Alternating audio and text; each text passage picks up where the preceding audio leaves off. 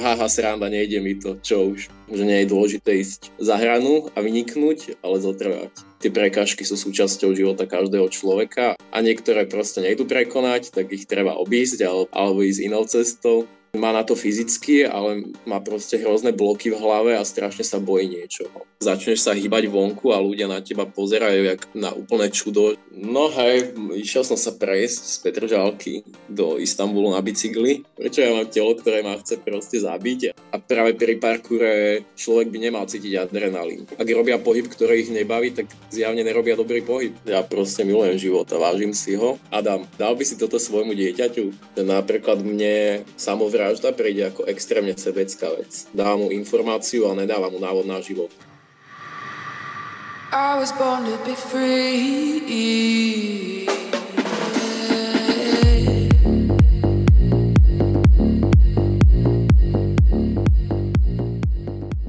Ahojte, ja vás tu vítam pri ďalšej časti podcastu Sponarsa a mojím dnešným hostom je Adam, takže ahoj Adam. Čaute, čaute, ahojte. Tak na úvod by si sa nám mohol trošku predstaviť, aby sme vedeli, s kým máme dočinenia. No, klapka 2. Takže by som uh, začal takými suchými informáciami o sebe, ako je, že sa volám Adam Jusif, mám 26 rokov, vyštudoval som ochranu osoba majetku na strednej škole a ďalej vlastne som neskôr pokračoval na pedagogickej fakulte na odbore liečebnej pedagogiky Komenského a vlastne ako tréner a čo by som ešte doplnil je, že vlastne od malička mám také chronické autoimunitné ochorenie, reumatoidnú artritídu, čo vlastne robí môj prístup k tréningu aj k zdraviu, aj k životu o to špecifickejší.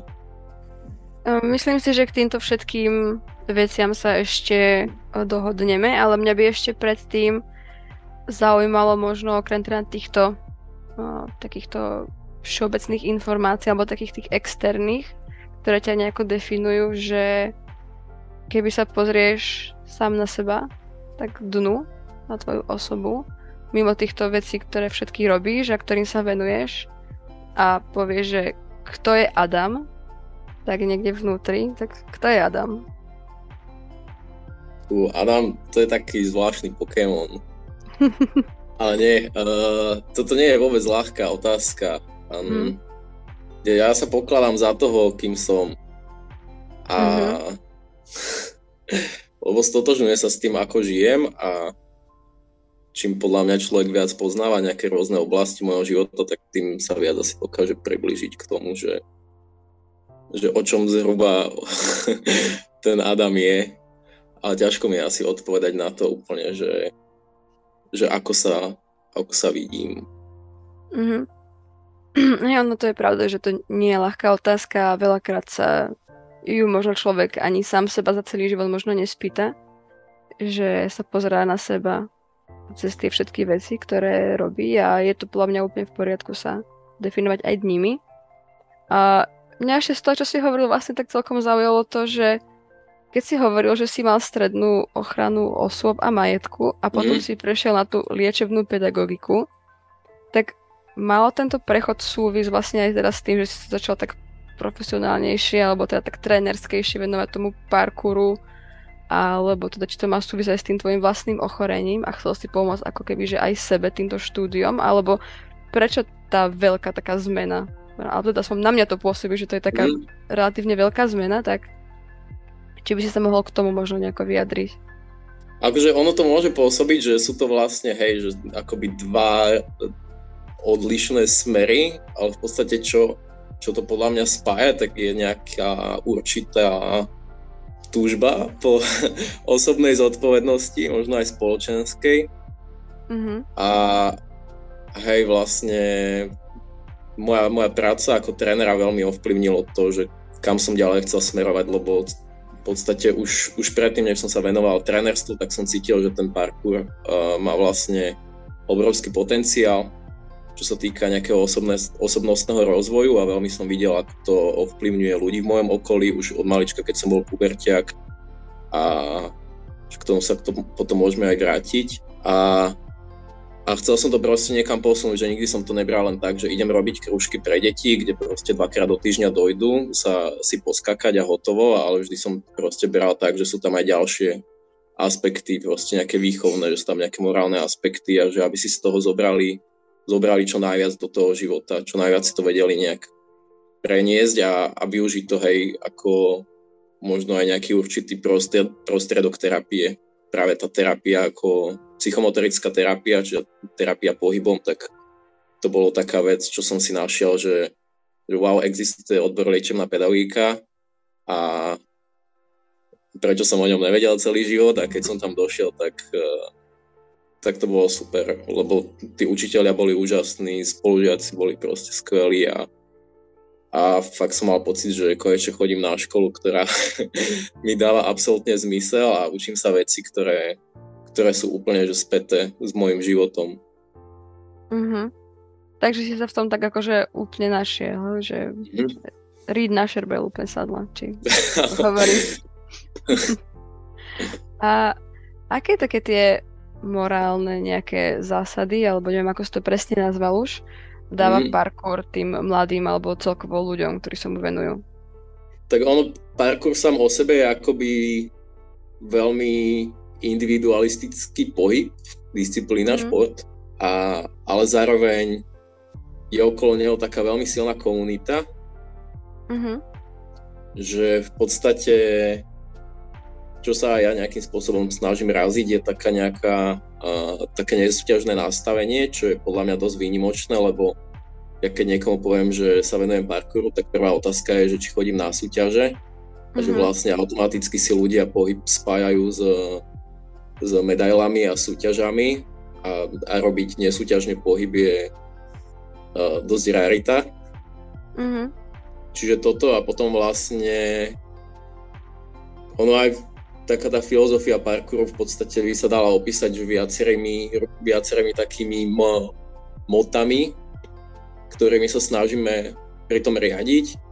A to je napríklad, že byť silný, aby si bol užitočný.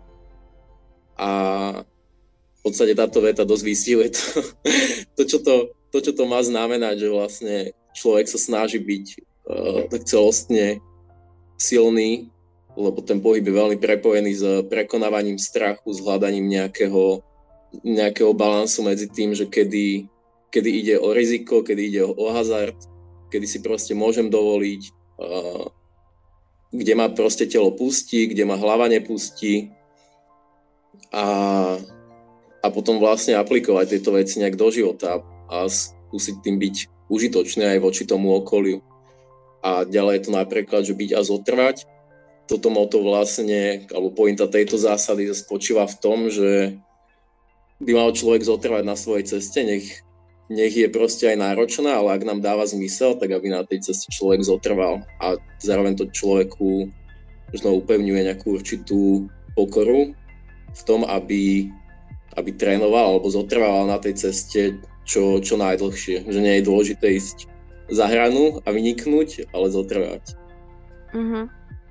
Lebo no asi tie jednotlivé prvky, ktoré sa tam aj vlastne v rámci parkouru určite, tak niektoré sú asi dosť náročné časovo, kým sa ich človek naučí možno. Mm. Nejaké také tie už vrcholné nejaké premety alebo takéto niečo, tak no, určite to má niečo do seba. Mm, mňa ešte zaujalo, keď si vravel o tom, spoznávanie takých tých svojich limitov a to, že kam ťa telo pustí a kam ťa nepustí, tak mm, to mi osobne tiež prípada ako taký dlhší proces, lebo asi veľakrát tam zohráva rolu nejaké možno to ego, kedy si myslíme, že a toto zvládneme a nejak sa možno preceňujeme alebo hneď chceme robiť nejaké mm, ultraparádne kúsky a zabudáme na nejaké také tie začiatky, tak možno, že Mm, ako si mal ty cestu v tomto, že či máš nejako možno v sebe hneď takú tú pokoru, alebo tiež, keď si bol možno ešte taký viac v puberte a taký rozkokošený, že či si tiež išiel nejak veľakrát cez svoje limity možno, alebo aj ako to bolo spojené, keď si spomínal, že máš aj to ochorenie s týmto, mm. že či aj to ti pomáhalo nejak v tomto mať také tie limity a tú pokoru. Mm, myslím, že by to určite pomohlo tiež, lebo tým, že vlastne moje telo akoby okamžite reagovalo na tú záťaž, ktorú som mu dával, tak, tak som tomu nejak sa možno aj rýchlejšie učil vlastne prispôsobovať ten, ten pohyb a ten tréning a nejak viac poznávať to svoje telo, že čo si môžem dovoliť a čo už, mm-hmm. čo už proste idem cez. A možno aj také veci, že k čomu uh, zdraví ľudia prišli až o pár rokov neskôr, lebo, lebo predsa len proste to mladé telo, keď je, tak je silné a zvládne hoci čo, hoci akú záťaž a, a človek akože dá tomu bomby celkom. A hej, ale tým, že vlastne mi to telo dávalo okamžitú odozvu, tak, tak ma to možno učilo byť nejakým spôsobom pokornejší k tomu a, a viac sa možno aj zamerať na trochu iný štýl pohybu, že ja som nikdy nejak nebol veľmi na také nejaké strašne veľké skoky a, a také nejaké veľmi možno agresívne pohyby, ale že skôr ma bavia také rôzne flowky, že kde, kde využívam čo najmenej priestre, priestoru s, s najviac pohybom a, a viac sa tak vlním tancujem do, do toho pohybu. Ale hej, akože je, je to proste, že aj to striedam podľa, podľa pocitu a podľa toho, jak ma telo pustí a, a tak to mi príde v tom proste úžasné parkoure, že človek sa tam vie vyjadriť úplne, že akúkoľvek, akúkoľvek chce, že môže ísť rýchlo, pomaly, vysoko, nízko, môže si robiť v podstate úplne čo len chce, že není to nejak, nejak limitované, není na to konkrétna štruktúra, že musíš presne toto spraviť a takto to spraviť, a, ale že človek si môže do toho vsunúť proste aj akúkoľvek inú pohybovú disciplínu a nejak to s tým prepojiť. Aha, tak to som napríklad ja osobne nevedela, že parkour nie je tak nejako špeciálne definovaný, že ty vlastne, akože dá sa povedať, že hoci aké pohyby, ktoré robíš, tak môžeš ich nazvať parkourom. Ak teda, dobre, nerad tam teraz nejaké bušenie činkami v posilňovni alebo takéto, ale skrátka také s nejakým vlastným telom, nejaký taký flow, ako si povedal, tak dá sa to všetko definovať ako parkour. Mm, dá sa to určite s tým prepojiť, že, že v parkoure je proste veľa rôznych uh, pohybov a stále sa tam stále nové nejaké pridávajú, že napríklad parkour, hej, že parkour určite do veľkej miery ovplyvnila gymnastika mm-hmm. a akože samotným parkourom vychádza z, z vojenských prekážkových drah, tak si videla niekedy také videá, jak tam skákajú cez také tie brvná, mm-hmm. takéto veci, tak to, to bol pôvodne parkour. No a potom sa vlastne do toho pridali nejaké prvky aj gymnastiky, akrobácia, viac sa to zásadilo do toho mestského prostredia a, a tiež sú tam proste rôzne, že z a freestyle karate napríklad, také trekkingové mm-hmm. veci, kopy rôzne, rotácie z capoeiry, z breakdanceu a, a v podstate stále sú nejaké nové veci, čo sa do toho pridávajú teraz najnovšie, teda najnovšie. Posledné roky tuším, že začali z freestyle lyžovanie alebo takéhoto niečoho, že pridávať ja. rôzne, rôzne pohyby akože do tých prvkov, čiže, čiže to mi príde super, že čo, proste je tam, je tam neobmedzené množstvo uh, štýlov a pohybov, ktoré človek mm. vie využiť v rámci toho prostredia, v rámci tých prekážok a ako vlastne pretvoriť tie a, akékoľvek prekážky na také svoje ihrisko. Mhm. Ja som si práve že myslela, keď som videla teraz veľa nejakých takých videí parkourových, ako behajú po nejakých strechách alebo také niečo, tak som si práve skôr myslela, že to prišlo z nejakého mm, prostredia, čo viem, nejakých takých zlodejov alebo takého niečoho, vieš, aby si čo najefektívnejšie vedel utiecť, keď ťa niekto naháňa, že mi to vôbec nenapadlo, že by to mohlo byť práve z toho ako keby že opačného prostredia, z tej nejakej armády alebo z takýchto zložiek, takže mm, Zajímavá informácia pre mňa. tak je, je, je to občas také ninjovské, no. Mm-hmm. Ale v mhm. podstate čítal som aj také, e, také definície, že, že, že to bolo brané ako tiež ako bojové umenie v podstate. Že mm-hmm. akurát nie je bojové umenie, kde sa vlastne útočí, ale bojové umenie akože vo forme úniku. Mm-hmm. Lebo tiež vlastne tento štýl uh, trénovali aj uh, vojaci napríklad, hasiči a rôzne mm. tieto záchranné zložky. Aha. Mne ešte napadlo k, tým, k tomu, keď si spomínal tie súťaže, že ako vyzerá taká súťaž, že to máte akože postavenú nejakú trať a vy ju máte čo najefektívnejšie nejako prejsť za nejaký určitý čas, alebo alebo som tam hodnotí to, neviem, koľko trikov tam spravíš, alebo že ako to vyzerá také niečo.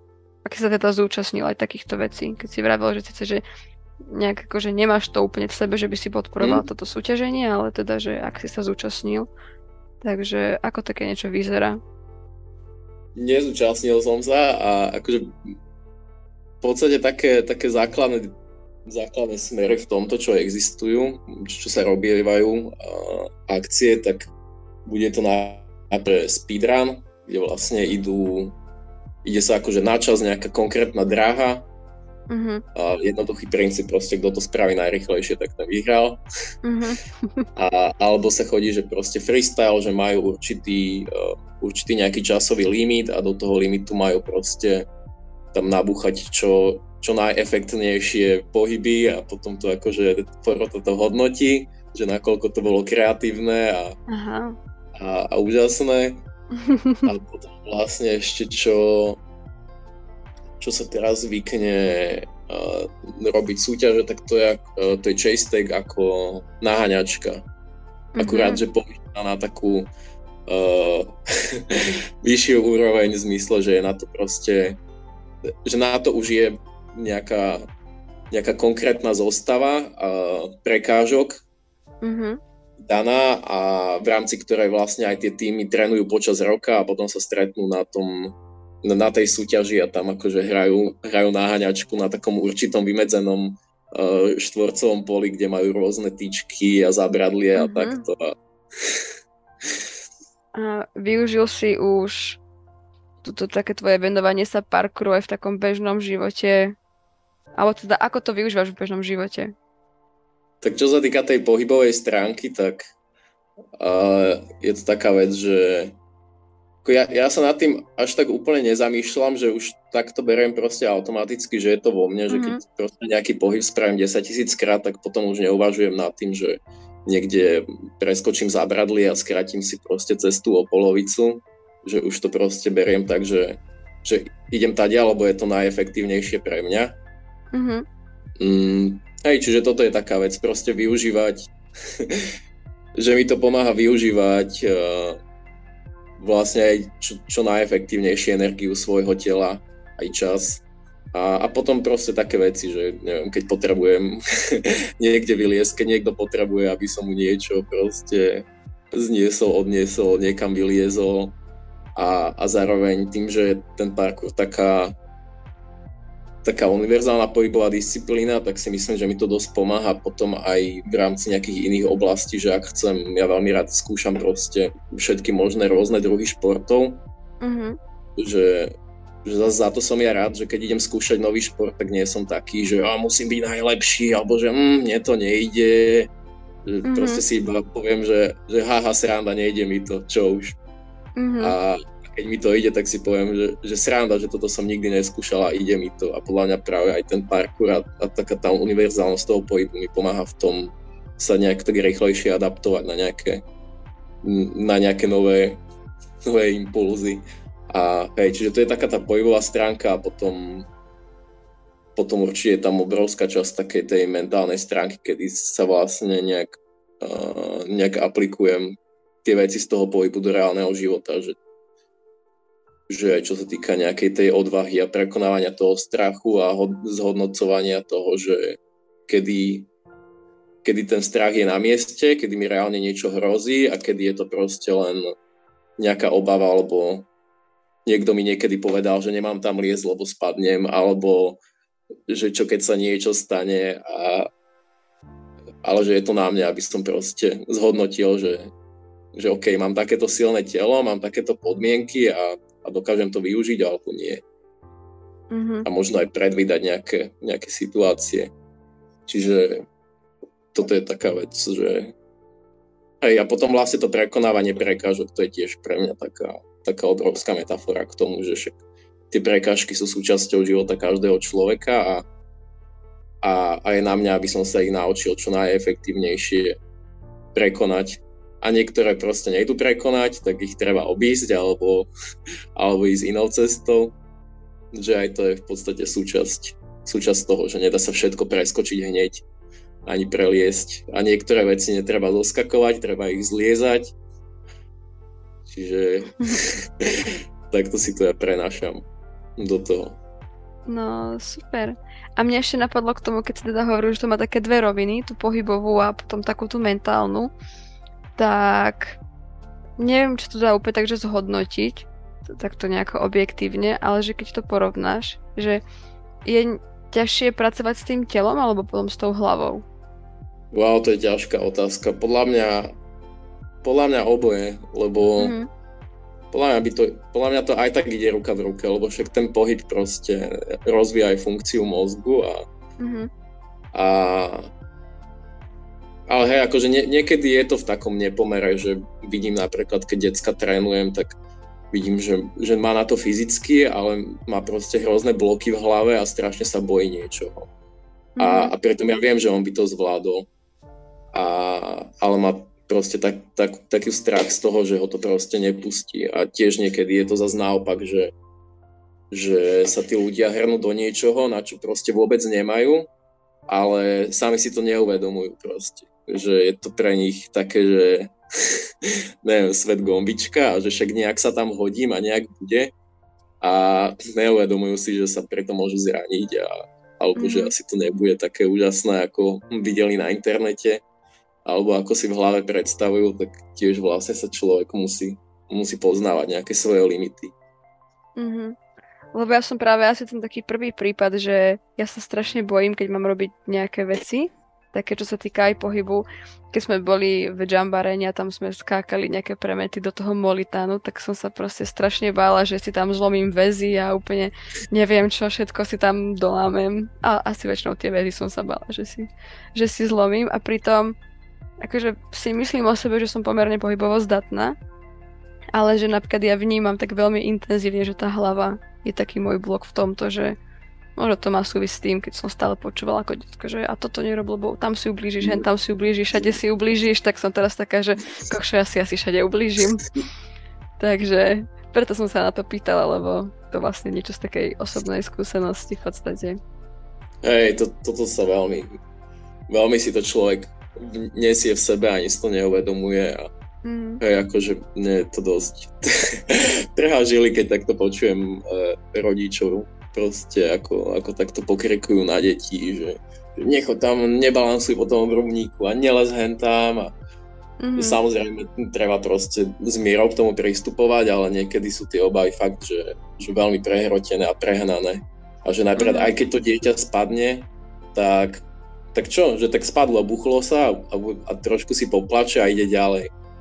Mm-hmm. A, ale že niekedy tí rodičia tak úplne začnú reagovať, že, ho, že ešte ho začnú, one začnú ho byť a že ja som ti to hovorila, že tu máš proste, Hej. si išiel a, a to dieťa vystrašené.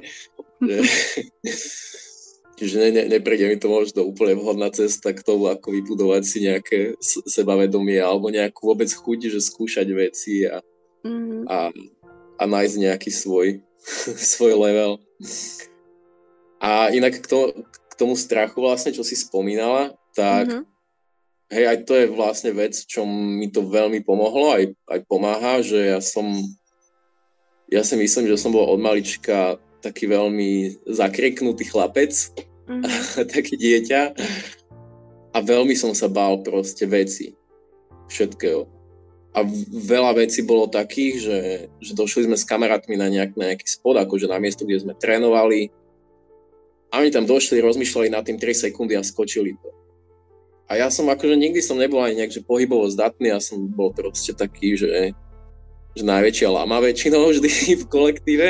Ja som bol len proste tvrdohlavý, že, že napríklad keď sme došli na miesto a niekto to tam na šupu skočil, tak ja som tam potom chodil dva mesiace každý jeden deň a, a trénoval som to tvrdou hlavou, aby mi to proste vyšlo a úplne som túžil potom, aby som, aby som sa to naučil a potom sa z toho tešil a, a teraz proste, keď, keď ten skok dávam, tak viem, že to dám proste s, s prstom v nose, jak sa hovorí mm-hmm. a a že to proste pre mňa ne, nepredstavuje nejakú prekažku alebo nejak, nejaký výdaj energie alebo že nepo, nepotrebujem mať na to nejakú zvýšenú akože pozornosť ale to v podstate len dávam ako za, za príklad toho, že, že tiež mi to vlastne pomohlo možno aj skrátiť takú nejakú dobu uvažovania nad vecami, lebo ja som veľmi taký uh, hlbavý typ a extrémne uh, rozmýšľam nad vecami a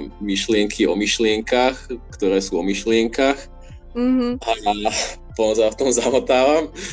No a toto akoby tak mi pomáha možno skracovať nejakú dobu toho, toho rozhodovania a, a viac, viac sa sústrediť na to, že čo, čo musí byť teraz, lebo aj ten skok vlastne, keď skáčem, tak to trvá možno pol sekundy alebo sekundy, alebo sekundu, ale aj počas proste tej jednej sekundy, čo som vo vzduchu, alebo sa odrážam, alebo dopadám, tak vlastne je to pre mňa je to pre mňa ako taká meditácia v pohybe, že musím byť absolútne v, v prítomnosti a že vlastne myslím na 100 rôznych vecí a zároveň na nič.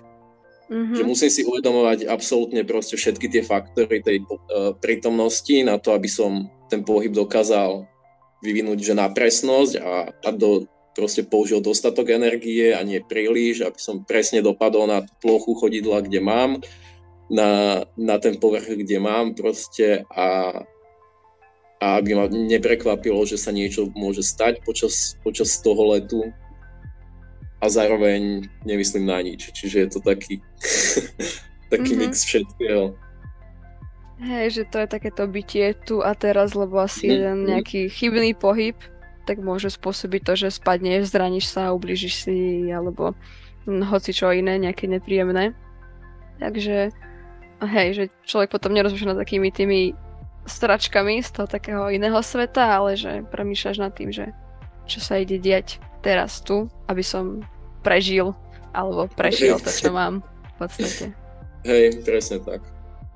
Mm, ja by som sa teraz chcela spýtať, že či teda keď vlastne ten parkour je takou veľkou súčasťou tvojho života, či už po tej fyzickej alebo po tej psychickej stránke, tak um, je to niečo, čo ťa ako keby, že momentálne, alebo aj tak z dlhodobejšieho hľadiska, že najviac v živote baví, alebo máš aj také iné veci, ktoré ťa bavia, naplňajú na nejakej podobnej možno úrovni, alebo možno ešte viacej, či už dlhodobejšie, alebo aj teraz, že momentálne.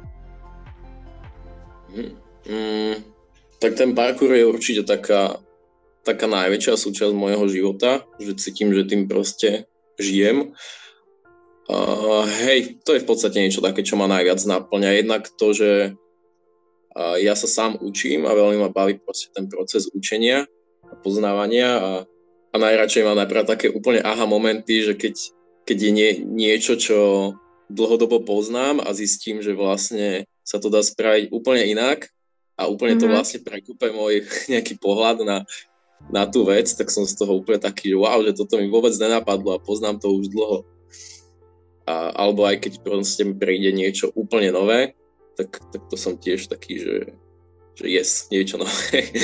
A, a zároveň, čo ma proste veľmi naplňa, tak to je proste to učenie ľudí, že, mm-hmm. že mhm. zdieľanie tých, tých mojich skúseností a, a tak. A mám proste na to veľmi dobrú odozvu, spätnú väzbu, čiže to je tiež taká vec, čo ma pri tom veľmi tak nejak povzbudzuje, že, že robím dobre to, čo robím. Mm-hmm. A, a je to proste pre mňa najviac asi, že keď vidím, ako, ako sa ľudia bavia tým pohybom, ako proste nejak možno časom pochopia nejaké veci práve cez ten pohyb a ale aj tie proste malé decka, jak, jak sa usmievajú, keď sa naučia niečo nové, jak sa z toho tešia, tak som úplne, že že mám, mám proste z toho radosť a u dospelých tiež. Zase u dospelých je to trošku iné, že a, dospelí majú možno trochu iné nároky aj na seba, že viac sa, viac sa boja toho pohybu. Mm-hmm. Ale tiež je to taká vec, že čo, hej, vlast, dospelí ľudia si väčšinou povedia, že o, ja už som starý, alebo mm-hmm. mňa toto bolí a ja už nemôžem a zraním sa. Ale proste kopec dospelých má v sebe takú tú túžbu z detstva, že chcel by som sa hýbať ako ninja, alebo chcel by som vyliezť na strom ešte raz, alebo chcel by som sa hrať so svojimi deťmi proste, že kedysi dávno som vedel spraviť uh, mlínske kolo alebo stojku, že chcel by som sa k tomu vrátiť. A mm-hmm. podľa mňa je to super a, a dúfam akože že sa to bude viac nejak šíriť takáto kultúra pohybu, že napríklad ja úplne ja keď budem starý, tak by som hrozne chcel žiť v takej spoločnosti proste ako, ako je tá kultúra pohybu v Číne, že, že je úplne normálne, že ideš do parku a proste starí ľudia tam cvičia na hrazde a lezú na lampy a po stromoch a niečo proste kopú si loptičku a tak, že je to úplne normálna vec, že není to niečo také, že začneš sa hýbať vonku a ľudia na teba pozerajú jak na úplné čudo, že musíš byť nebodaj zdrogovaná na to, aby si sa proste mm. bavila alebo niečo. A, takže vnímaš to tak, že dospelí ľudia, minimálne teda v tejto našej spoločnosti sú možno takí, hm, ako keby, že obmedzujú tie svoje túžby aj tým názorom tej väčšinovej spoločnosti, že sa na nich budú pozerať, že ty si divný, čo si opitý, alebo neviem aký. Určite, veľmi, veľmi to ovplyvňuje človeka. Mm-hmm. Aj, hej, podľa mňa aj tá výchova veľmi, lebo však že a, a, ako decka reagujú proste v škole, keď sa ti niečo nepodarí, že všetci sa začnú smiať. Mm-hmm. Alebo proste dostaneš nejakú zlú známku alebo niečo a že že toto vôbec není na mojich tréningoch. Že nikto sa proste nebude nikomu smiať, lebo lebo proste tí ľudia vedia, že každý má svoj level a každý si ide podľa mm-hmm. seba a že každý sa raz učil chodiť. Čiže není to o tom, že niekto sa narodil, že, že ja sa tiež nenarodil proste v stojke a neskočil som sa autom z postele, že však mne tiež strašne dlho trvalo, keď som to pochopil a ja sa tiež nenavyšujem na tých ľudí, ktorých učím, čiže mm-hmm. to isté potom v podstate aj očakávam od nich a nejak nejak ich učím tomu, že, mm-hmm. že je to normálne, že každý na svojom stupni a a keď proste budú na tom pracovať, tak každý sa niekde dostane. Pre mňa bol taký veľmi pekný moment to, že keď som ja začínal vlastne tých, eh, tých zhruba 13 rokoch, tak, tak bola ešte taká komunita v Bratislave, že tam vlastne trénoval, že úplne, úplne taký mix ľudí, že sme išli von a tam proste trénovali, že uh, pubertiaci s, s 20-30 ročnými ľuďmi, a keď niekto nevládal, tak proste ten, čo vládal, sa k nemu pridal a dokončil si to s ním napríklad. A, mm-hmm. a tak, že proste, že si ľudia navzájom pomáhali a, a vôbec sa to nebralo tak, že haha, ja viem hento, alebo že haha, on nevie niečo. Že sa to bralo mm-hmm. ako úplne normálna vec, že je jedno, že si star, ono je starší odo mňa o 10 rokov, alebo je jedno, že si mladší odo mňa o 15 rokov, že, že vôbec na tom nezáleží že dôležité je, že sa hýbeme a to nás proste spája. Mm-hmm, že tam nebola taká nejaká rivalita, taká súťaživosť, hej, že ja musím byť teraz najlepší zo všetkých a tieto veci, ale skôr taká, proste taká komunita nejaká, hej, čo si pomáha. Hej, aspoň som to nevnímal, že by tam niečo také bolo. Mhm. Mne ešte napadlo, alebo tá teraz som si spomenula, že ty si bol aj na bicykli, takú mm. dosť veľkú vzdialenosť. No, že, bol som sa prejsť trochu. Že čo bolo tvojou motiváciou k takémuto niečomu, alebo si si iba tak povedal, že však mám bicykel, môžem ísť, tak idem, alebo za tým bolo niečo také akože, neviem, iné? No hej, išiel som sa prejsť z Petržalky do Istanbulu na bicykli. hmm. Neviem, bolo to, bola to proste taká púť, ktorú som cítil už, už dlhé roky, že chcem absolvovať. A mm-hmm už predtým ma vlastne veľmi zaujímali také, také pešie púte. Mm-hmm. A aj si o tom veľa čítal a tak proste nejak ma to tak uh, upútalo, že, že ísť niekde sám a, a zvládnuť proste takú vzdialenosť a, a byť tam v podstate stále ako keby prítomný, že, že to je na tomto super, že človek rieši iba ten jeden deň alebo možno maximálne nasledujúci a, mm-hmm a nerozoberá úplne, že čo bude, čo bude potom alebo čo kedy bolo, ale rieši proste tú prítomnosť, že, že potrebujem toto jesť, potrebujem túto spať a, a že to je to najdôležitejšie. Ako dlho ti to celé trvalo? Uh, 18 dní som išiel, 101 mm-hmm. deň som mal pauzu. No a tak, oh. hej, čiže vlastne tie, tie pešie púte ma tak, tak najviac ma asi zaujali, ale sa mi zapálil vlastne prehlavok na nohe. Mm-hmm. pri chodidle som mal, mal som proste zápal na, na klbe, tak som išiel na bicykli. Uh-huh. A aký bol pre teba taký, že návrat späť do toho bežného života, lebo napríklad my, keď sme boli aj SMPčku, alebo ja som mala takú kratšiu uh, solo púť na Malorke, alebo takto, keď niekde chodím a vrátim sa potom späť, tak pre mňa osobne to je vždy také strašne ťažké a ako by mi tak veľmi chýba to také, len také túlanie sa a len také idenie si a ozaj riešenie tých aktuálnych problémov a toho, že kde sa vyspím a čo budem jesť a kde sa pôjdem vykakať, za ktorý strom a tieto veci. Takže uh, aké to bolo napríklad pre teba vrátiť sa potom do toho bežného fungovania, že vnímal si nejaký rozdiel alebo... Hej, tak musel som začať asi viac plánovať potom, že ja som dosť bol taký veľmi plánovací typ. Mm-hmm. A Mm, tak určite tam bol rozdiel v tom, že ja aj zabudol som, čo som chcel povedať. pohode, pohode, možno si spomenieš, keď tak. O, lebo ja mám stále v sebe tiež ako keby taký pocit a takú chuť, mm. že niekam chodiť. Už aj teraz som tak plánovala, že či pôjdem na ten okruh Anapurna alebo tak.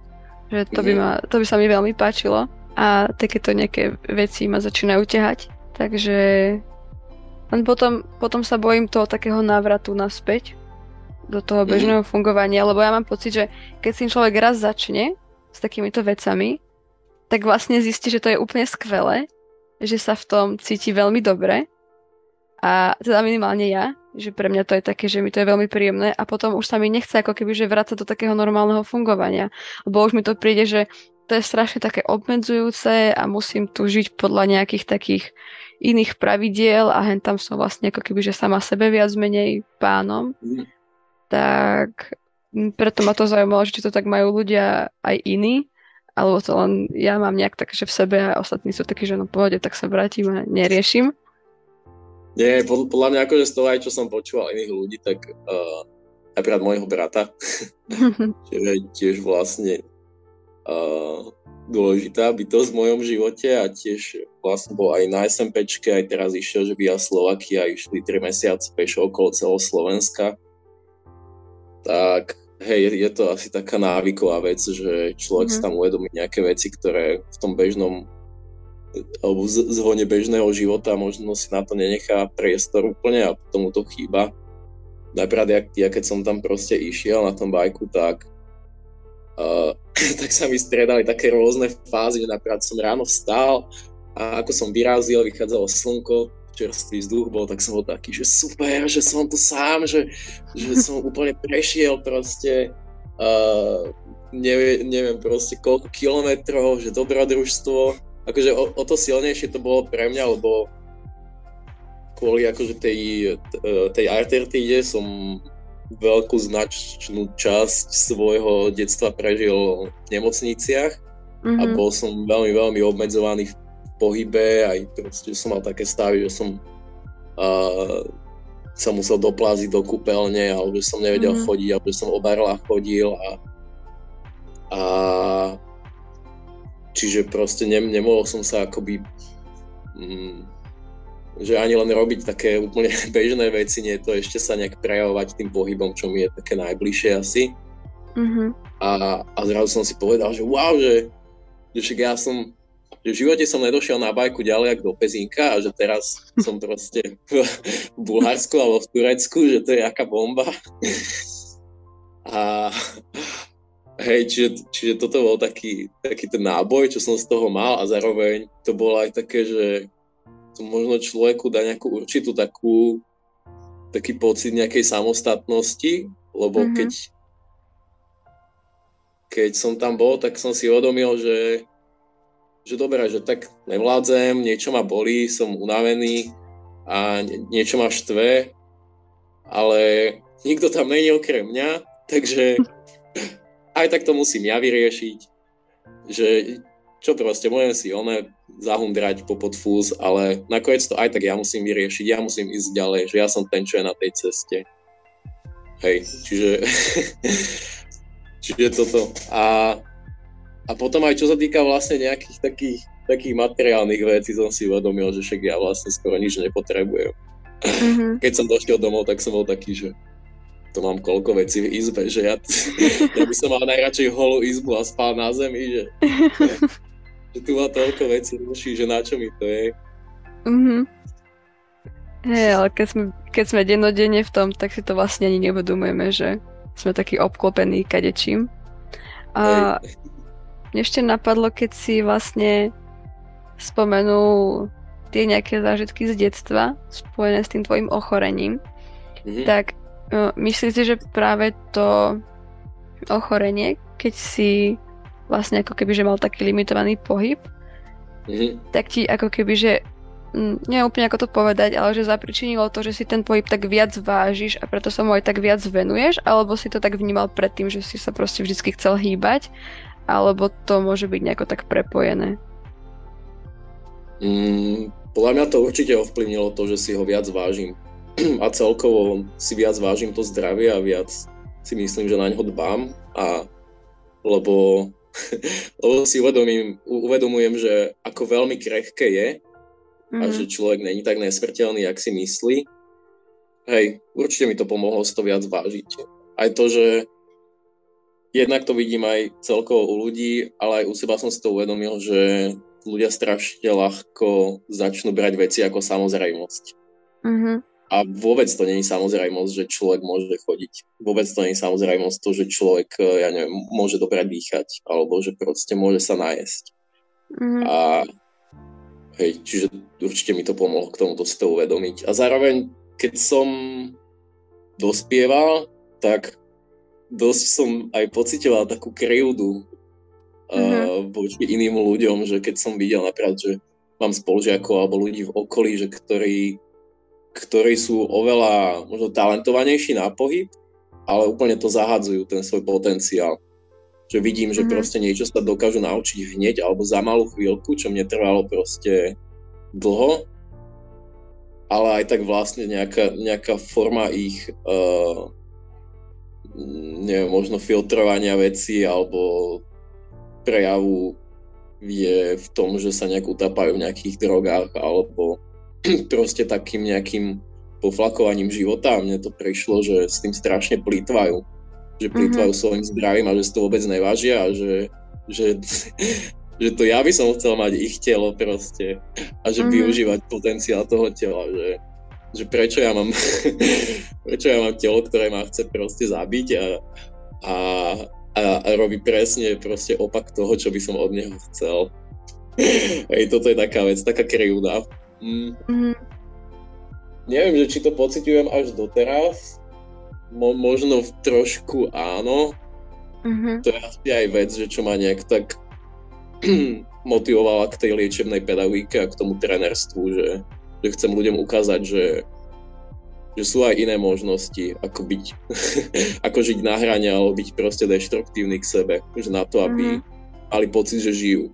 Že ľudia môžu mať pocit, že žijú aj keď sa budú starať o seba, nielen keď proste budú uh, vyhrocovať proste situácie v živote a svoje zdravie na, na hranu. Mm-hmm.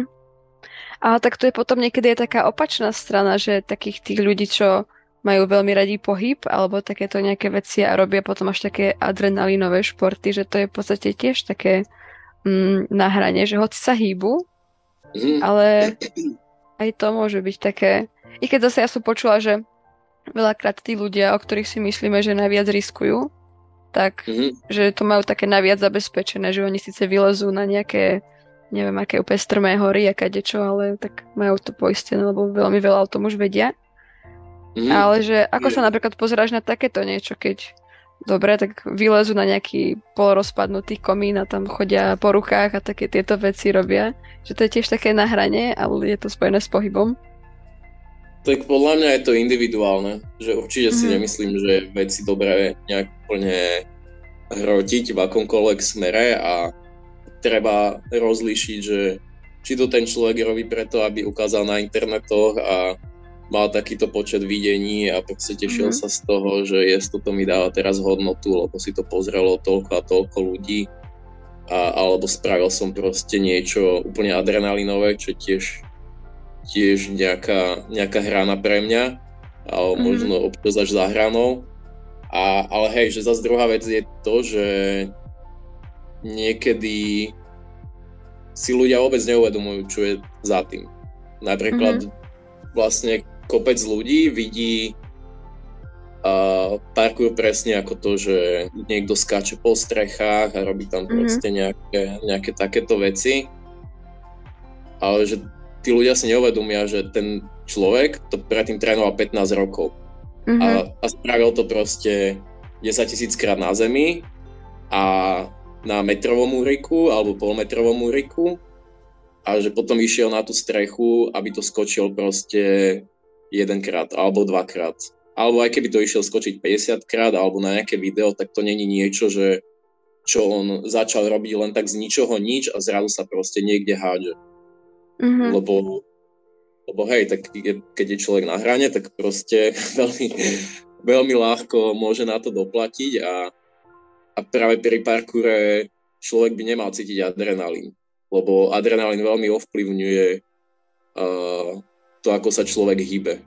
A mm-hmm. parkourista potrebuje byť proste, potrebuje byť aj silný, ale potrebuje byť aj ohybný, potrebuje používať jemnú motoriku a mať proste dostatočnú pozornosť a adrenalín je niečo, čo ti možno dá nejakú, nejakú silu na chvíľu, ale, ale veľmi to veľmi to tlmí zase nejaké iné zmysly, ktoré, ktoré ten mozog možno vyhodnotí, že nie sú až tak dôležité na to, aby som prežil, tak toto odsuniem ale hej, že vlastne treba to proste rozlišiť, že povedať si, kedy, kedy mám adrenalín a kedy mám len nejakú, nejakú obavu a môžem to prekonať. Uh-huh. A to je podľa mňa veľmi dobrý point, čo si povedal, že my vidíme ako keby iba ten taký finálny produkt, to, neviem, to možno nejaké to video a nejaké, neviem čo, fotku, hoci čo, ale že nevidíme tú dlhoročnú tvrdú prácu za tým a to, že ten človek vlastne to už milión 500 krát spravil niekde inde. Že to nie je také teraz, že tak prvýkrát, prvý tréning parkouru, tak ideme vyliezť na 200 metrový komín a ideme na ňom skákať a robiť premety a robiť neviem čo. Hej. Mm. A možno by som prešla ďalej a spýtala sa ťa, že a aká je nejaká teda tvoja životná filozofia? Lebo ty si spomínal teda tú filozofiu toho parkouru, tak mm. že či je tá tvoja osobná filozofia života nejako tak, no už to, čo si hovoril, tak asi hej, asi je to také poprepájané, ale keby to máš nejako tak zostručniť alebo zosumarizovať, tak aká je tvoja životná filozofia?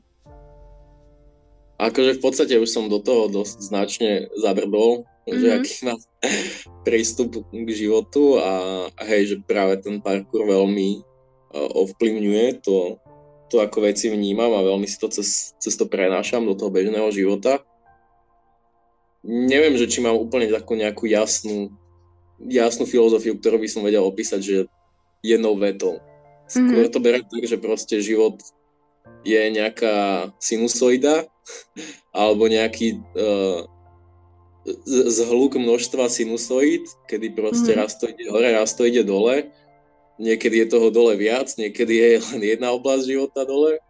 A oblasť myslím ako, že uh, však proste je kopec, kopec rôznych oblastí v živote človeka od, od uh, ja neviem, oblasť v škole nejakého vzdelávania, práce, vzťahu k sebe, k partnerovi, k spoločnosti a nejakému aj možno, že duchovnú spiritualite a podobne.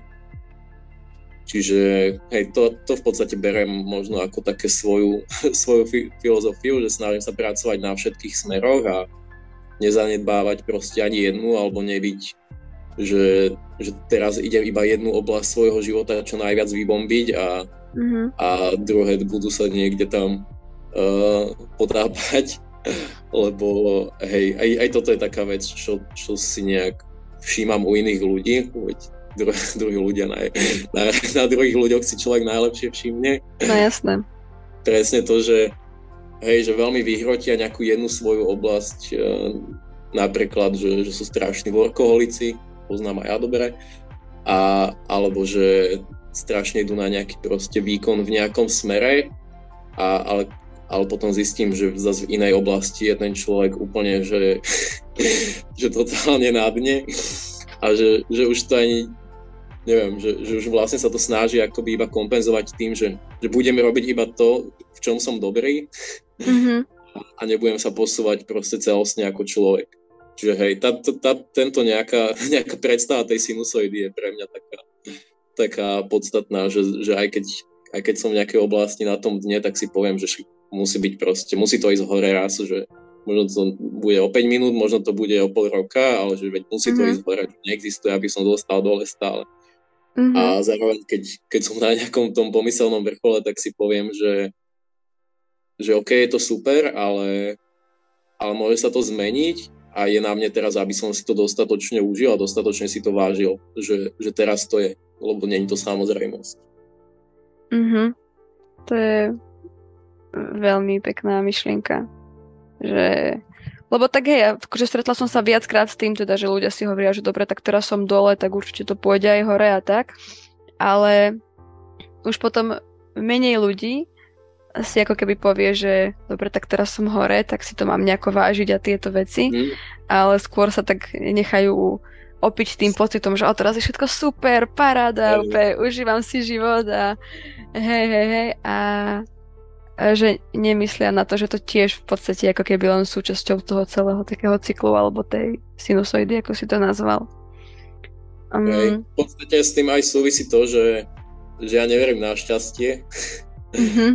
a že si proste myslím, že však že veď človek je sám sebe príčinou svojho bytia a, mm-hmm. a sám to má v rukách a ale čo mi veľmi tak rezonovalo, tak v podstate môj, môj dobrý kamarát Darko mi nedávno povedal takú vec, že veď v, každej životnom, v každom životnom období človeku prináša šťastie a spokojnosť niečo iné.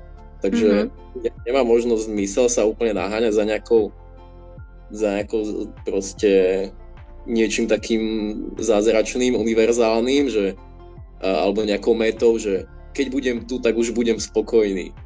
A mm-hmm. keď spravím toto, keď dosiahnem toto, že, že není to o tom, lebo kým človek dosiahne tú metu, tak zase môže byť v nejakom období, kedy jemu to šťastie preniesie niečo úplne iné. Mm-hmm. A zároveň možno to hľadanie šťastia v tých takých externých veciach je také veľmi uh, dočasné iba, lebo hej, ako si povedal, tak keď to aj dosiahneme, tak potom chceme zase niečo ďalšie a niečo iné a nás to neuspokojí teraz, že povieme, že už sme spravili toto, tak som teraz do konca života šťastný a už nič iné nepotrebujem k tomu. Hej. Um, čo ma ale privádza teda k otázke, že aký je tvoj pohľad na také dávanie si takýchto cieľov alebo takýchto nejakých snov, aj tých externých alebo aj, možno aj interných? Akože určite majú nejaký zmysel, aby človeku možno, alebo človeka utvrdili k nejakej ceste alebo nejak ho v tom podporili, že, že má tam niekde taký ten bod, že aha, sem sa chcem dostať. A, a zároveň z takého dlho, dlhodobejšieho hľadiska si myslím, že, že každý človek je len taký, aký je. A že čím mm-hmm. viac sa človek snaží nejaký byť, tak tým mm-hmm. je mhm. viac sám s sebou. Mm-hmm. Že ja, ja veľmi neverím na nejaké že odbočenie zo svojej cesty a takéto veci. Podľa mňa človek je furt len taký, aký je, že mm-hmm. neodbočia zo svojej cesty, že keď niekde ide, tak taký proste je. Čiže aj čo sa týka dávania si možno nejakých cieľov, tak mm, neviem, proste to tak berem, že nech si človek vyberie hocičo, tak proste, že on smeruje k tomu cieľu, čo, mm-hmm. čo je vlastne byť tým, kto je.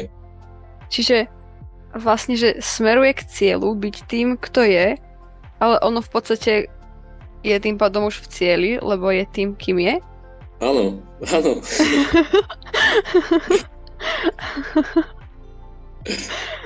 OK, dobre. Môže, môže byť, kľudne. Kľudne môže byť, ale lebo napríklad ono to asi bude aj v tom parkure, hej, že dávate si tam nejaké také krátkodobé tie ciele, možno aj, možno aj dlhodobé, že keď sa niečo učíte, tak možno dlhodobý cieľ je naučiť sa tento nejaký prvok, k ktorému vedú také tie krátkodobejšie ciele, nejak to možno čiastkovejšie pochopiť ten pohyb, ktorý má človek robiť. Mm. Hej, akože toto tam určite je, že však jasné, že keď sa človek chce niečomu dopracovať, tak, tak všetko má v tom procese nejaké čiastkové ciele a, mm-hmm.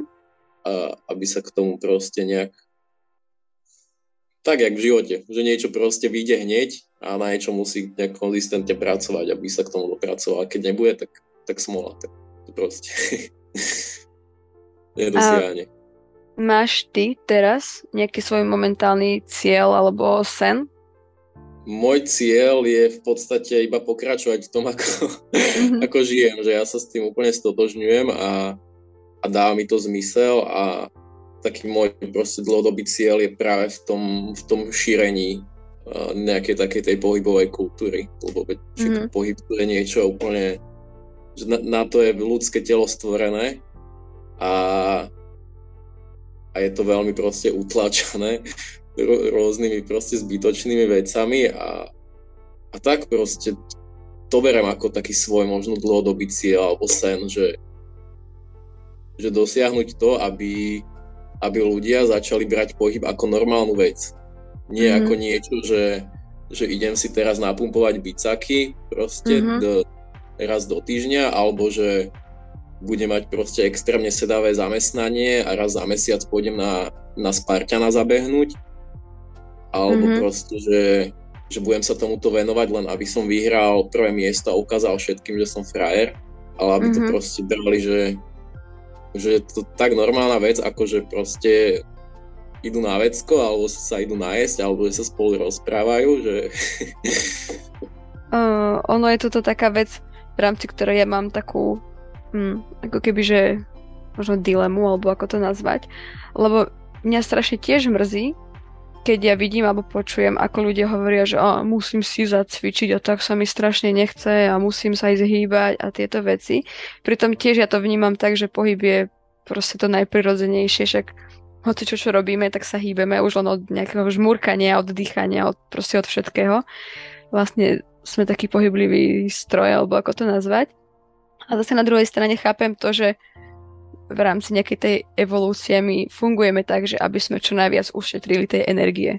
A keď žijeme v prostredí, kde môže sedieť iba sedieť a nič nerobiť a iba si prejdeš do chladničky, že, že chápem to, že to naše telo sa snaží ako keby že uchovávať tú energiu. Čiže sa to vo mne ako keby že tak občas bije, že, že ako to vnímať, ale teda skôr ma tak mrzí to, keď počujem, ako ľudia vravia, že sa tak do toho musia v podstate nútiť. Že to neberú, že to je skrátka niečo normálne, to, to hýbanie sa. A, ale skôr niečo, že musia bojovať, aby to vôbec spravili. Tak. Hej, že musia bojovať s tým, aby sa išli hýbať. Mm. Ale tiež proste, veď, keď, ale používajú takú výhovorku, že ja už nevládzem proste potom cvičiť a tak. A, alebo možno aj to, že si nastavia nejakú úplne vysokú latku, že, mm-hmm. že mhm. cvičiť pre mňa znamená to, že tak teraz nebudem proste jesť žiadne sacharidy, sacharidy absolútne, nebudem po šiestej jesť a musím teraz každý deň chodiť do posielky, takže si musím na to vyhradiť proste dve hodiny denne a ísť úplne proste bomby.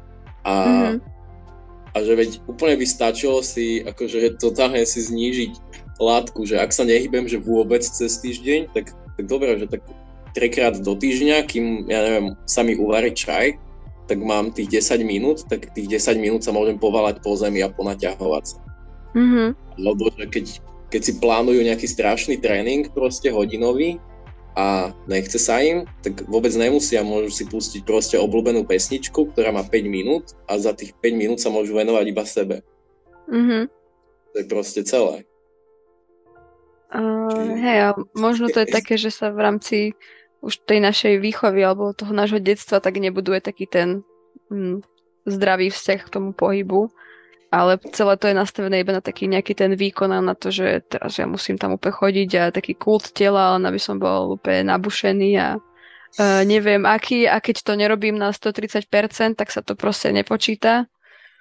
A tak, také niečo, takže hej, že a celkovo by sa musela tá mentalita okolo toho tak nejako zmeniť a vnímať to, takže tak proste si dá iba nejaký stretching alebo hoci čo sprav, ale proste niečo sprav. Hej, akože však aj mňa, mňa živí to, že ľudia chodia za mnou do telocvične a tam ich trénujem, mm-hmm. ale aj keď, aj keď mi za to platia, tak ja ich proste sa snažím nejakým spôsobom vychovávať k tomu, že, že, že, že není o tom pohyb proste, chodiť dvakrát do týždňa si zaplatiť proste telocvičňu, že že aby mm-hmm. sa proste z toho tešili len tak náhodne, že proste vidia obrubník, tak si môžu prebalansovať, vidia vešiak na pradlo, tak sa môžu zavesiť, keď chcú proste, že mm-hmm. úplne takéto, takéto drobnosti a očakajú na zastávke, tak ja neviem, môžu si drepnúť po prečítaní knihy alebo môžu spraviť stojku alebo niečo, že, že úplne využiť, využiť ten, ten svoj čas a, a brať to ako normálnu vec a nie niečo, za čo si musia platiť k čomu musia si kúpiť nejaký špeciálny online kurz alebo musia si kúpiť, e, zaplatiť si nejakého trénera alebo niečo. Že je, to, je to zadarmo proste, iba, iba sa toho nemôžu možno nejak bať a nájsť si k tomu vzťah, že ak, ak robia pohyb, ktorý ich nebaví, tak zjavne nerobia dobrý pohyb. Zjavne si mm. majú nájsť niečo iné, niečo, čo ich bude baviť. A a toto by som veľmi rád potom nejak preniesol, hej, aj práve na tú staršiu nejakú populáciu.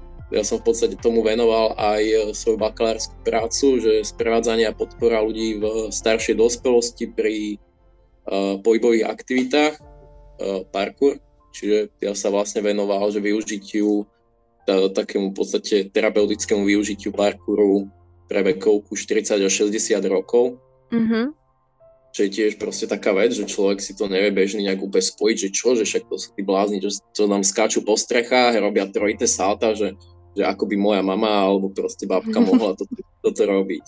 Že, ale to je, to je znovu o tom, že nastaviť si ten svoj level, že môže proste začať tým, že sa prevaluje cez lavičku, môže začať tým, že proste uh, vyjde na pár schodov alebo že sa dokáže proste postaviť vôbec zo zeme, že že však ľudia veľmi rýchlo prechádzajú o takéto úplne, úplne základné nejaké pohybové vzory, také, také užitočné, ktoré, ktoré im predlžujú vôbec tú, tú mhm. kvalitu mm-hmm. toho života a, a držia ich pri tom, aby, aby boli čo najdlhšie nejak samostatní a neboli odkazaní na pomoc nejakých iných ľudí, lebo však aj to je zase taká vec, že potom, potom sa tí ľudia môžu cítiť nesebavedomo, že, že dokážu existovať iba keď sa o nich niekto stará a podobne.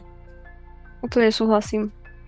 Uh, mne k tomu ešte napadlo to, že, že podľa mňa veľakrát ľudia ani nevedia, že ako sa majú hýbať a práve kvôli tomu veľakrát chodia aj k rôznym trénerom, čím teda nechcem nikomu brať prácu alebo také niečo podobné, ale že keď im to po, v podstate ako keby, že človek vyslovene neukáže nejaký pohyb alebo že čo vlastne môžu robiť, tak mm. mám dojem, že ako keby to veľakrát ani, že nevieme, alebo teda by som nehovorila iba tak, že kýdam na ostatných, tak hovorím, hovoriť aj za seba, že nevieme a sme takí možno akoby odpojení sami od seba, alebo nám to je také všelijaké, a to je nejaké divné, a to je nejaké blbé, a to zase sa nám nebudú dívať, že som nejaký čudný a, a potom ľudia ako keby ani neskúšajú nejaké proste aj divné pohyby, hociaké a len tak ako keby, že čo to moje telo vlastne dokáže, že čo všetko môžem robiť a Mm, ale sú takí, že tak urobím teda iba to nejaký vytlak na lavičke alebo nejaké niečo, lebo to robia všetci a to nevyzerá divne. Viackrát sa mi stalo v posilke, keď sa mi nechcelo cvičiť nejak tak akože regulérne, že som tam proste robila iba nejaké blbosti a ja som mala pocit, že sa na mňa dívajú, že, že za chvíľu príde nejaký SBS a ma odvedie, že som si niečo šlahla alebo tak. Čiže že to tak tiež vnímam proste, že keď ja teraz učím nejaké baby jogu a v rámci rozcvičky im poviem skrátka, že nech sa iba tak napoja same na seba, iba sa tak povlnia a tak oni sa začnú tak akože nesmelo pozerať jedna po druhej, že čo mám robiť. Že, že tak akože vnímam to aj v rámci takýchto nejakých situácií, že ako keby, že my vlastne ani nevieme, že čo.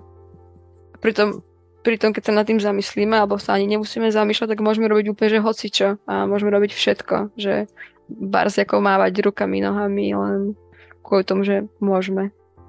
Tak to mi tomu vlastne ešte akoby, že napadlo. Hej, presne, že úplne sa s tým stotožňujem, že treba to zničiť, túto predstavu o, o normálnom pohybe a, a tom, že môžem robiť iba oné príťahy na biceps a môžem robiť iba uh, brúšáky a a podobné veci, že... Asi hej, že treba, treba normalizovať to, že toho môžeš robiť hociaký pohyb.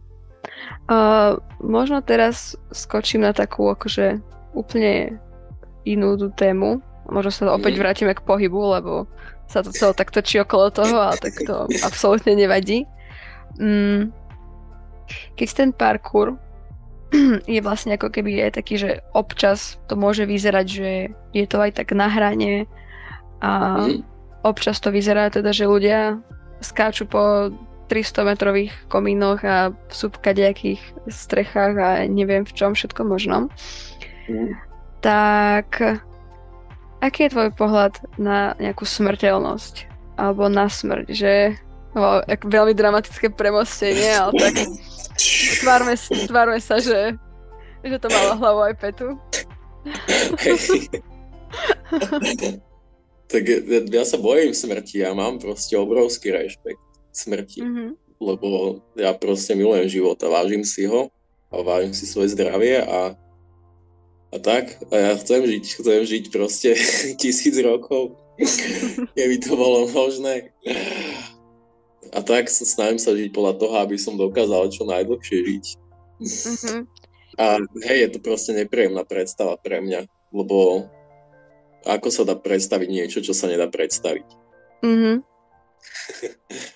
Čiže mimo toho pohybu a týchto vecí, ktoré sú veľmi prospešné pre zdravie ako také, tak sa snažíš žiť aj v nejakých iných oblastiach, ktoré teda tvoria takéto globálne zdravie tak, aby si žil čo najdlhšie, že čo sa týka nejakej že stravy alebo neviem, mm. spánkovej hygieny alebo takýchto nejakých vecí, že snažíš sa teda žiť tak, aby si tu bol čo najdlhšie? Mm, hej, hej, hej, isto, tak Nie, niekedy niektorým eh, dám viac, niektorým dám menej, mm. alebo vôbec. Mm. A, ale tak je, je to moja úloha, je to moja zodpovednosť, aby som sa to proste snažil nejak, nejak vyvažovať a smerovať k tomu, že aj uh, hej, že sú momenty, kedy napríklad po tréningu som hladný a, a viem, že mohol by som zjesť proste nejakú plnú blbosť, ale si poviem, že, že počkaj, počkaj Adam, že, že ty chceš proste, aby tvoje telo bolo raketa a že ty mu ideš dať proste toto, toto palivo, že, že zbahna, že, že to nemyslíš vážne. Že daj mu proste to raketové palivo, keď, keď od neho chceš výkon, že... Alebo si niekedy tak, tak poviem, že, že Adam, že dal by si toto svojmu dieťaťu? Mm-hmm. A potom sa tak zamyslím, že hmm, že, že tak asi nie. Lebo hej, lebo nemám rád proste tiež takéto nejaké pokrytectvo, že, že mm. poviem dieťaťu, aby si dalo jablčko, ale ja za rohom proste spápam túto sneakersku, aby to mm. ono nevidelo, aby si nevytvorilo zlý, zlý životný štýl. A je pre teba taký ten, že ten strach zo smrti alebo taký ten rešpekt pred ňou aj motiváciou k týmto veciam, k takému zdravšiemu životnému štýlu, alebo je to práve to, že chceš akože žiť taký kvalitný život a tá smrť je možno tak niekde v pozadí, alebo mm, je niekde tak, že si na to spomenie, že si tým skrácuješ vyslovene život, keby robíš nejaké mm, veci, ktoré sú v rozpore. Hej, akože skracoval by som si tým život, lebo v podstate sa mi to iba utvrdzuje, čím, čím viac, že napríklad posledný, posledný rok, dva umrelo veľmi veľa ľudí v mojom okolí a v podstate sa mi iba utvrdilo v tom, že to, akým smerom idem, že je to dobré. A... Mm-hmm. No, lebo zatiaľ si neumrel, tak zatiaľ to je asi dobré. Určite. to, je, to je najlepšia ukážka toho, že že to funguje. Neviem, či som tým úplne odpovedal na tvoju otázku. Mm, už ja už v podstate neviem ani, čo som sa predtým nejako pýtala, takže asi si odpovedal, asi, asi v pohode. Tej smrti, kedy si ju tak začal vnímať, že je to niečo, čoho by si sa akože mohol báť? Tak určite už v detstve. Určite už mm-hmm. v mhm. detstve som sa nad tým zamýšľal, že že sakra to je niečo, čoho sa bojím a že, že nechcem, aby bolo nič. A, mm-hmm. nechcem, aby, aby odišla proste moja mama alebo môj detko. Mm-hmm. A hej, že to sú v podstate veci, na ktoré aj pomerne často možno myslím, že Mm-hmm. čo bude potom, keď to príde a ako sa budem cítiť a, a tak. Čiže Ale myslíš si, že ten taký strach zo smrti napríklad našich blízkych, že je taký, že mm, bojíme sa toho, že čo bude, že bojíme sa, že kde budú oni, alebo bojíme sa toho, že čo bude s nami, keď budeme bez nich, keď to je niekto, koho napríklad máme radi. a, asi to bude také dvojaké. Mhm.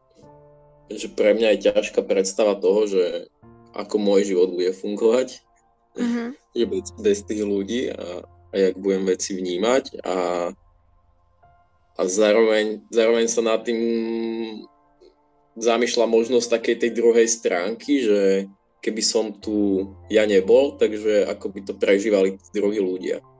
Že napríklad mne samovražda príde ako extrémne sebecká vec.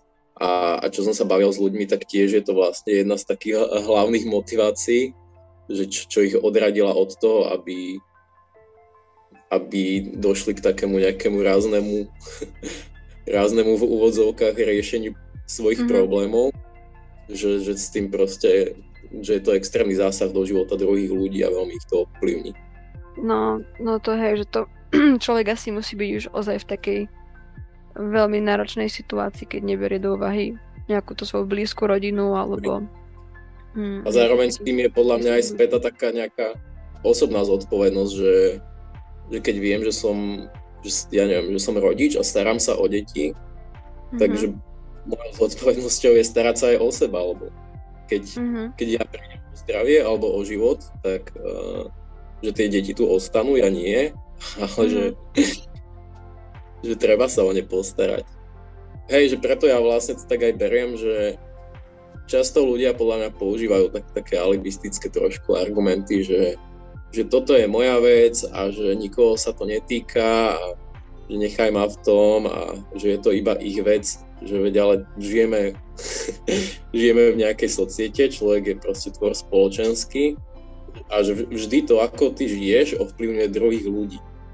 Mhm, Ako nehovorím, že, že im musíš úplne, že sa, že sa totálne prispôsobiť a robiť niečo, čo ti je úplne uh, proti srsti, a, a, ale treba v tom tiež nájsť nejakú mieru. Že mhm. není to o tom iba, že, že ja sa budem takto chovať a je to moja vec. Nikdy to není iba vec toho človeka. Mhm. Hej, len ono asi keď človek už má nejaké také možno veľké psychické problémy, tak sa na, tú, na tie veci nepozerá možno takto racionálne, že čo bude s mojimi deťmi alebo takto, lebo možno vidíš len ten nejaký problém a hm, ešte keď máš nejakú ovplyvnenú tú biochémiu v hlave, tak asi sa na to nedá úplne pozerať tak, ako sa na to možno pozeráme teraz my. Mm, aj určite, akože určite potom už dosť klesá nejaká schopnosť toho odstupu k tomu, alebo Mhm. si ľudia môžu, ja neviem, že ak má človek problém s nejakou závislosťou, tak si môže myslieť, že, že ľudia sú namierení voči nemu a akurát, že ľudia sú namierení voči jeho závislosti a to, ako to Mm. ovplyvňuje proste životy všetkých a nie voči tomu človeku. Hej, ale to už keď sa tak človek asi stotožní s tým nejakým svojim problémom a už to neberie, že ja mám nejaký túto problém, ktorý je možno trochu mimo mňa, ale že ja som ten problém a je to tak veľmi integrované v rámci tej jeho o, osobnosti. Hej. Mm. Takže ty keď si vravel, že si myslíš, že po smrti bude nič, takže uh, nejako akože nepovažuješ sa za príslušníka nejakého vierovýznania, ktoré by ti dávalo nejaký taký smerovník, že po smrti bude uh, nebičko, alebo keď bude zlý, tak Adamko, tak pôjdeš do pekla. Alebo sa premením na hviezdičku na nebi. No napríklad. A nie, ne, nemám nič takéto. A neviem nejak sa k tomu úplne uh, presvedčiť, alebo to tak nejak Mhm. ani úplne necítim, že, že, že ja možno to duchovno prežívam cez, cez iné veci a cez iné zážitky, Mhm. a, a, ale že ne, neverím v nejakú ja neviem, nejakú bytosť, hej, že čo by ma nejak mm-hmm. uh, presahovala alebo nejak ovládala môj život alebo takéto niečo, že, hej, že, že na jednej strane je to taká vec, čo si poviem, že, že OK, tak je to v mojich rukách a je na mňa, aby som to proste si nejak zmanéžoval ten život. A, a, na druhej strane si aj poviem, že, že niekedy cítim takú, takú tichú závisť možno voči ľuďom, ktorí, ktorí dokážu takto niečomu veriť, že pokiaľ to není úplne takým nejakým fundamentálnym štýlom, že idem ti mhm. teraz tlačiť svoju vieru a že toto je jediné správne, ale mne to proste príde super, že keď človek verí v niečo, čo ho presahuje, alebo mu to môže veľmi pomôcť v tom, že keď niečo ťažké prežíva, tak si povie, že OK, že nie som v tom sám, alebo že proste tak uh, niekto, niekto vyšší to tak nastaví, ale je to nejaká určitá skúška, alebo uh, že veď potom dobre bude, lebo niekto vyšší sa o mňa postará, alebo tak, mm-hmm. že nejak, nejak, nejak si od, odľahčia takéto bremeno toho života práve to vierou. Že, že to mi príde ako veľmi taký kladný aspekt toho, toho veriť v niečo. A, a keby sa máš tak zhodnotiť, tak neviem, či percentuálne, alebo ako to pojmeš, že nakoľko si ako keby že otvorený tomu, že niekedy v budúcnosti um, možno, že akoby, že nájdeš, alebo proste budeš mať niečo také, tú vieru v to také presahujúce, že či to je také, že absolútne to zavrhuješ, alebo si taký, že no, tak keď sa mi stane nejaký zážitok v živote, nejaký veľmi silný, tak som ochotný dať na bok možno to racionálne a prijať, že je niečo presahujúce, alebo si taký teraz, že a teraz čakám, že kedy také niečo príde, aby som tomu mohol začať veriť, alebo že kde si v rámci tejto škály nejakej. Neviem, asi som tomu nejak otvorený. Že ne, nemám mhm. nejak potrebu to úplne, že umyselne vyhľadávať, a, ale tak proste to prežívanie sa mení. A, ale hej, že mám zároveň v sebe taký nejaký uh, značný kúsok takého skepticizmu. Mm-hmm že rád si veci preverujem a skúmam a, a ja mám najradšej, že keď sa to tak nejak spolu prepojí, že, že ja nie som čisto iba nejaký úplne že analytický typ a nie som zase ani úplne taký, jak to nazvať, nemám takú úplne ezoterickú dušu možno, mm-hmm. ale hej, ja som rád, keď sa to, keď sa to dá nejak proste prepojiť, že, že to je ako proste z s, s medicínou, že sú proste rôzne prístupy vo svete k, k medicíne. A pre mňa je super, keď sa to dá nejak proste prepojiť, keď sa, keď sa e, čínska medicína proste prepojí s, s tou západnou a, a keď sa to proste berie ako celok, lebo však všetko to má nejaký zmysel a, a mne to najväčší zmysel dáva, keď, keď to tvorí nejaký kontext, že keď to není iba také, že aha, toto je jedna vec a mm-hmm. teraz idem tomu veriť alebo idem s tým, ale keď, keď sa možno nad tým zamyslím, že z, z viacerých pohľadov a poviem si, že aha, že fakt mi to dáva zmysel, fakt to tak cítim a, a je to pre mňa nejakým spôsobom uh, neviem, či je produktívne to vhodné slovo, ale že robí mi to dobre, hej, neškodí mi to, alebo prináša mi to viac benefitov ako ako nejakých záporných vecí, tak vtedy si poviem, že super. Že s týmto sa stotožňujem. Mm-hmm. Som tak veľmi spom... obšírne povedal. Pohode, pohode, vôbec nevadí.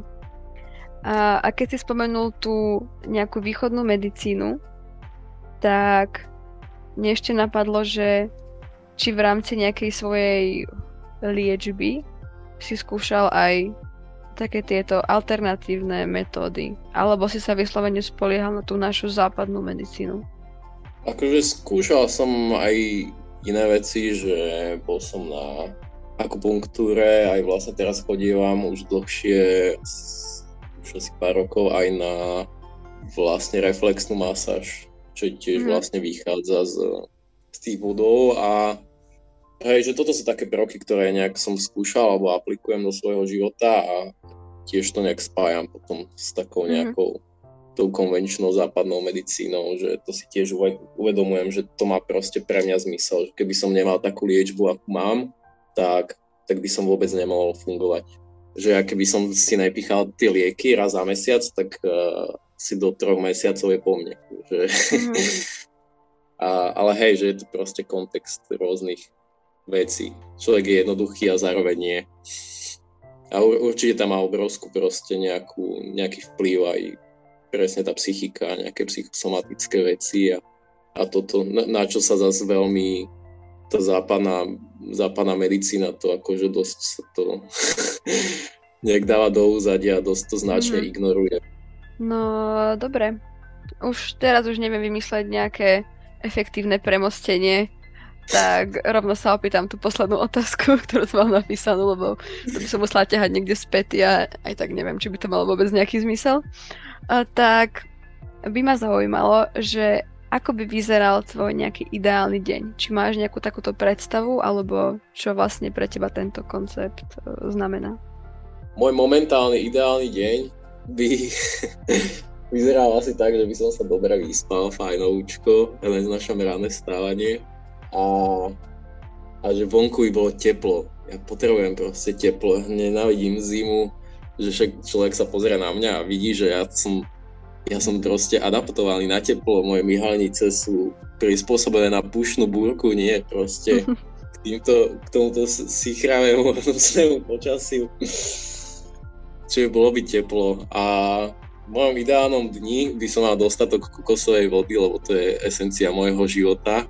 Mm-hmm a určite by som v ňom mal proste ten pohyb, že niekoho by som trénoval, niekoho by som učil, to je fakt taká vec, čo ma veľmi náplňa, proste zdieľanie tých skúseností a zároveň, že by som mal čas aj na seba, že to veľmi som rád, keď mňa niekto niečo učí.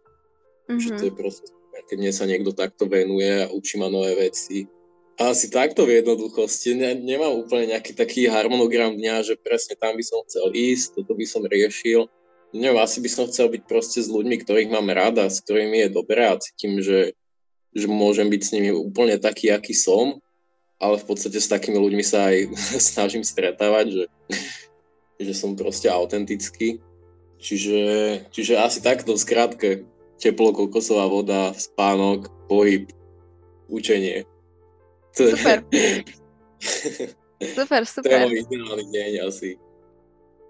No, parada. Tak e, týmto sme si prešli tú takú prvú časť a teraz môžeme prejsť e, k losovaniu. A vzhľadom na online podmienky, tak sa toho, toho chopím. Hej, môže sa tváriť, že losuješ kľudne. A môžeš ma zastaviť, keď budeš to vnímať tak, že mám zastaviť. Wow, to je jak nejaká lotéria. Očkovacia. Dobre.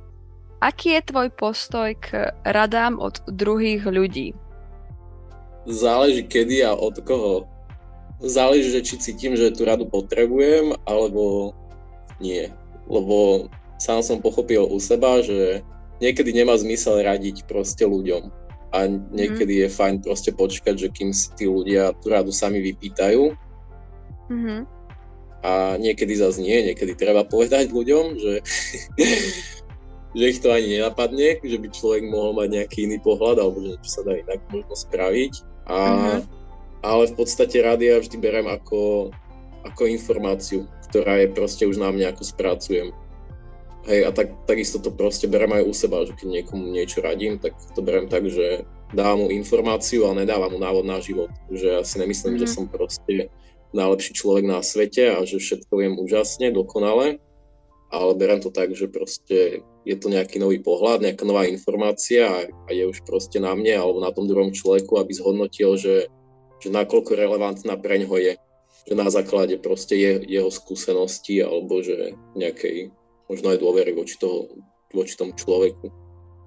A je to také, že radšej si sám tú radu vypýtaš, alebo si teda taký, že pohode, že bavíte sa o niečom a niekto ti začne teda sám dávať tie rady, že je to pre teba ako keby že jedno tým pádom, alebo si to chceš vyslovene vypýtať, keď potrebuješ nejako poradiť. Asi mi to je úplne jedno, lebo, lebo si myslím, že ja si viem radu vypýtať. Že nie som mm-hmm. taký, že by som úplne teraz bol ticho a na niekoho sa pozeral a čakal, kedy sa ten človek začne so mnou baviť a že kedy si on proste domyslí všetko ale že rovno mu poviem, že, že počuj, potrebujem poradiť s týmto. Mm-hmm. alebo keď uh, mi niekto niečo radí, tak tiež mu viem povedať, že ako sa cítim, že buď mu za tú radu poďakujem, alebo mu poviem, že, že počuj, že teraz asi nepotrebujem, že radí, že potrebujem niečo iné. Že mm-hmm. Tiež to berem proste, že je to moja osobná zodpovednosť za to, aby som sa ja niekam posunul, ak chcem od niekoho poradiť a je to moja osobná zodpovednosť za to, že keď nepotrebujem počúvať niekoho rady, tak aby som mu povedal, že potrebujem niečo iné. Uh, za mňa uspokojivá odpoveď. A tým pádom môžeme prejsť k tomto rúžovému pitliku. A no, opäť ma môžeš... A ešte tu je potom jeden fialový a to už bude koniec. Toho sa dostala v tom hrabem. Dobre. A otázka znie, že, že či niekedy klameš? Ak áno, tak kedy a prečo? Nie, v bežnom živote neklamem. Uh-huh. A v nebežnom a živote? A v nebežnom živote, že klamem iba v situácii, keď napríklad si robím srandu z detí. Ale mm-hmm. klamám ich takým štýlom, že aby zistili, že je to sranda. Mm-hmm. A zároveň akože to isté od nich nejak očakávam, že, že deti radi klamu, však aj dospelí radi klamu. Mm-hmm. Ale tiež ich nejak učím k tomu, že, že to je normálna vec a že mm-hmm. treba radšej proste niečo povedať alebo nejak sa to snaží odkomunikovať alebo spraviť mm-hmm. veci inak, že aby človek nemusel klamať. A, mm-hmm. hej, ale ja ani neviem proste klamať, že ja, ja nejak som sa s tým proste stotožnil, že to proste neviem a, a na mne to aj vidieť, že ja buď sa začnem hneď smiať, alebo, a, alebo to proste na mňa vidieť, že ak ide o nejakú vážnu vec, tak ja som veľmi taký e, somatický, že proste hneď mi to vidieť v tvári alebo, mm-hmm. alebo na tele. Ale nie som taký, že by som bol, že ja neviem, že ako ti je, v pohode. Čo ti je? Nič. Nič. Viete, tak tiež to tak berem, že však prečo by som proste sa mal oberať možno o pozornosť toho druhého človeka tým, že mu mm-hmm. budem hovoriť nejakú blbosť. Alebo že, že neberem to tak, že keď mu uh, keď mu zaklamem, tak bude mať viac jeho pozornosti. Alebo že mm-hmm. že veď mm-hmm. človek furt klame len sám seba v podstate. V podstate hej, v podstate hej, lebo...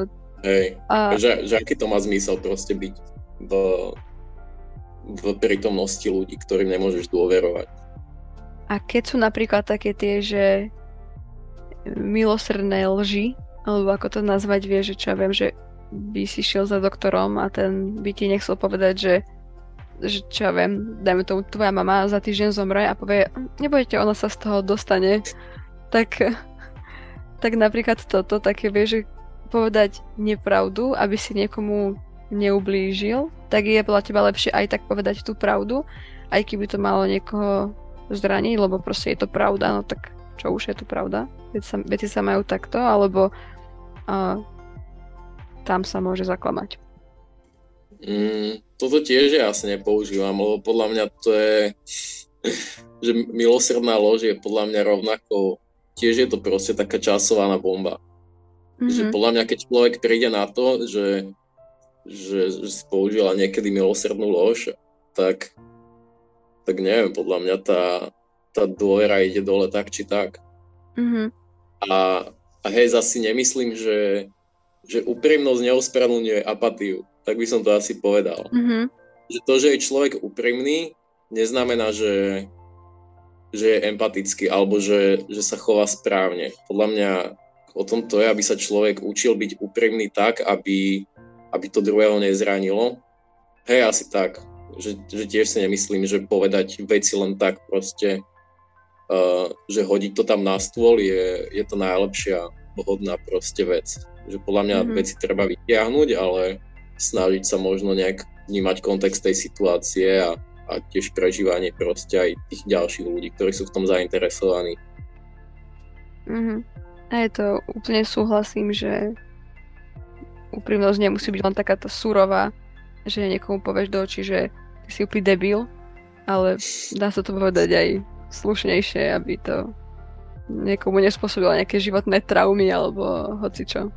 Že, Hej, takže, a že aj s takže... tým liečením napríklad, že keď má niekto nejaký problém alebo proste hociaký fyzicky telesný, e, psychický, tak e, fyzicky telesný to isté, že uh, hej, nepoviem mu, že, že neboj sa, proste všetko bude úžasné, skvelé, tak mu poviem, že ja si myslím toto, že, že ja si myslím, že to zvládneš a proste, že aj keby to nevyšlo, tak, tak určite si proste dosť, dosť inteligentný a schopný na to, aby si to zvládol, že, že mu proste verím, že a a, a viem mu proste pomôcť v rámci toho, čo viem ja a toho, čo neviem, tak mu môžem, ho môžem odkázať na nejakých iných ľudí, ale tiež ne, sa nesnažím dávať človekom nejaké úplne plané nádeje a, a zrazu ich stávať do takej tej role, že, že im je zle a ja im poviem, že však všetko bude úžasné a krásne. Že však to podľa mňa aj není to, čo človek chce počuť v tej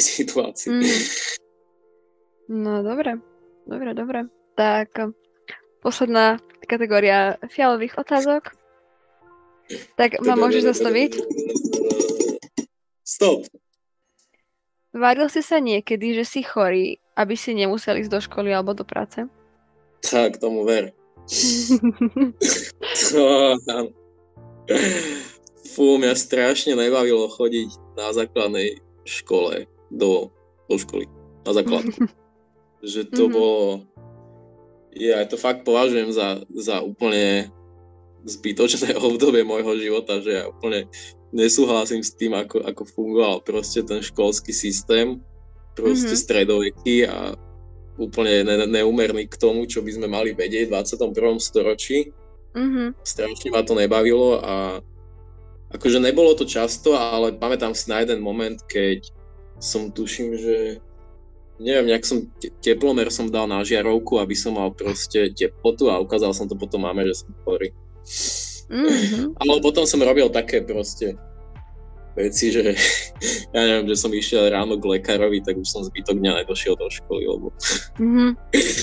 že však ma ospravedlniť, nebudem chodiť do školy. A, a akože zároveň mne to príde úplne škoda, lebo však tie veci, čo sa tam učia, podľa mňa vedia byť strašne zaujímavé Mm-hmm. Ale to, mhm. akým spôsobom sa to učí, je proste úplne, úplne o ničom. Že to, to ešte aj na výške som si to uvedomil, že ten učiteľ má proste takú obrovskú moc nad tým, že, že čo si z toho ľudia vezmu.